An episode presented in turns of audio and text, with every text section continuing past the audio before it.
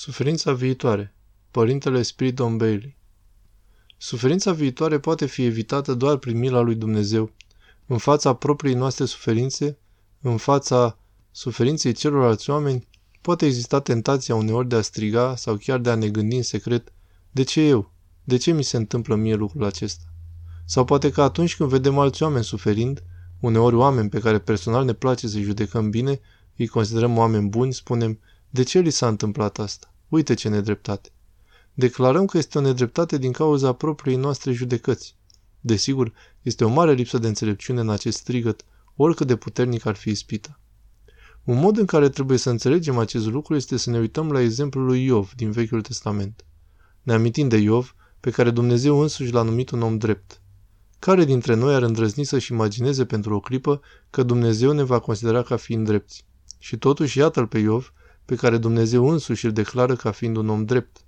Nepricănirea lui este de netăgăduit, dar Dumnezeu a permis lui Iov să sufere fiecare tip de calamitate, fiecare rău, toate formele de suferință care ar putea vreodată să cadă asupra unei persoane, în afară de moarte, înainte de moarte, fiecare durere, fiecare chin. Copiii lui au fost uciși toți într-o singură noapte.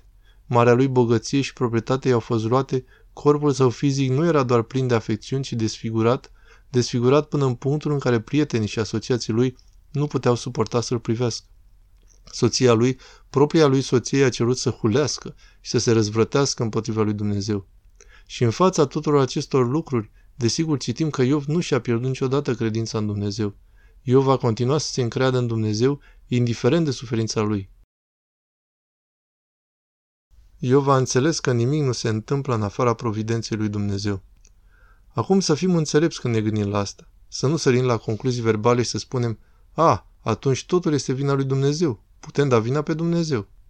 Desigur, aceasta este o minciună, aceasta este o blasfemie, dar Dumnezeu îngăduie lucruri. Suntem într-o stare căzută. Uitați-vă ce am făcut acestei lumi frumoase pe care ne-a dat-o Dumnezeu. Uitați-vă ce am făcut chiar sufletului nostru. Și astfel Dumnezeu, în înțelepciunea sa infinită, trebuie să ne vindece, trebuie să ne bage mințile în cap. Și eu v-am înțeles asta. A înțeles că nimic nu se întâmplă în afara providenței lui Dumnezeu. Și astfel, răspunsul lui Iov a fost unul de îndelungă suferință și răbdare.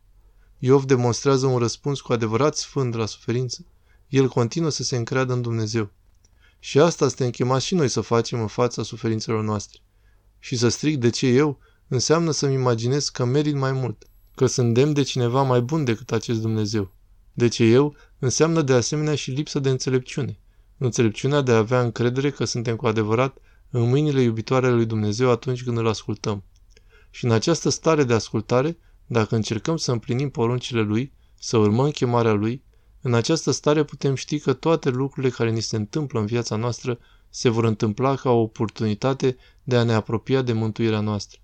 Dar există suferință în această lume și există suferință dincolo de această lume. Trebuie să ne trezim la realitatea asta. Trebuie să ne trezim acum cât avem viață, cât timp avem această respirație. Să ne trezim la această realitate. Sfinții lui Dumnezeu au suferit în credința lor în această viață la fel ca noi toți. Dar suferința Sfinților se sfârșește cu moartea. Suferința dincolo de această viață este mult mai rea decât orice putem experimenta aici în această lume. Orice lucru care ne poate răni această lume este nimic în comparație cu suferința de după moarte, deoarece acele suflete care l-au respins pe Dumnezeu se confruntă brusc cu adevărul că au respins mila lui, au respins dragostea lui, au respins oferta sa de iertare. Acum avem speranță, mila poate fi găsită în această viață. Dumnezeu ne cheamă prin atâtea mijloace să acceptăm să ne întoarcem la mila și iertarea sa. Dar când murim, acea oportunitate nu mai este. Anii vieții noastre au trecut și sufletul se confruntă brusc cu această realitate că l-a respins pe Dumnezeu și a respins iertarea lui Dumnezeu. Cu greu putem începe să ne imaginăm chinul sufletului în această stare. Cu toții suntem păcătoși, dar păcătosul care nu se pocăiește confruntă totul în această stare în care a respins mila lui Dumnezeu. Așa că știind acest lucru, să ne rugăm pentru cei dragi ai noștri, în special pentru cei care au murit fără Hristos. Chinul lor este mai rău decât orice cu care lumea ne poate amenința, dar nu trebuie să ne descurajăm, pentru că adevărul nu trebuie lăsat să ne ducă la descurajare. Știm că deși ei nu se mai pot pocăi sau face ceva în privința propriilor stări, nu se pot ajuta pe ei înșiși, Noi cei de pe pământ care avem încă timp să ne rugăm, îi putem cere lui Dumnezeu să fie milostiv. Există întotdeauna speranță atâta timp cât Dumnezeu ne mișcă să ne rugăm pentru ei. Chiar și sfinții în ceruri se roagă pentru morți, deoarece se uită de sigur în special la chinurile lor. Ei se roagă lui Dumnezeu înaintea lor, sunt sfinți. Sfinții se roagă și își aduc rugăciune înaintea însuși tronului lui Dumnezeu pentru morții noștri și noi trebuie să ne alăturăm acestor mijlociri.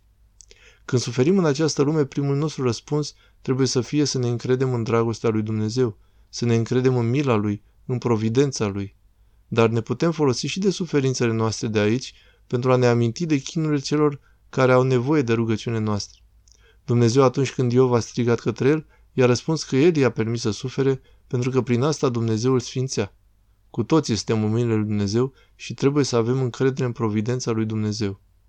A fi sfințit este foarte dureros, este foarte greu, nu este ieftin și ușor. Dar nu trebuie să ne descurajăm. Dacă, de exemplu, ne creștem copiii în credință ca parte a Bisericii lui Dumnezeu, vom avea întotdeauna pe cineva care să se roage pentru noi după ce murim. Dacă facem parte dintr-o comunitate bisericească și nu avem copii, atunci cineva se va ruga pentru noi când vom muri. Dacă trăim vieți care ne apropie de Sfântul al cărui nume l-am luat sau de Îngerul nostru părzitor, atunci vor fi rostite rugăciuni lângă și înaintea tronului lui Dumnezeu pentru noi. Putem pune în aplicare și face ceva în această privință acum, în această viață. Trebuie să auzim această chemare a lui Dumnezeu pentru a răspunde. Și a ne ruga pentru cei morți este actul suprem al milei. Când ne rugăm pentru cei care au murit, Dumnezeu vede asta ca pe un act de milă din partea noastră.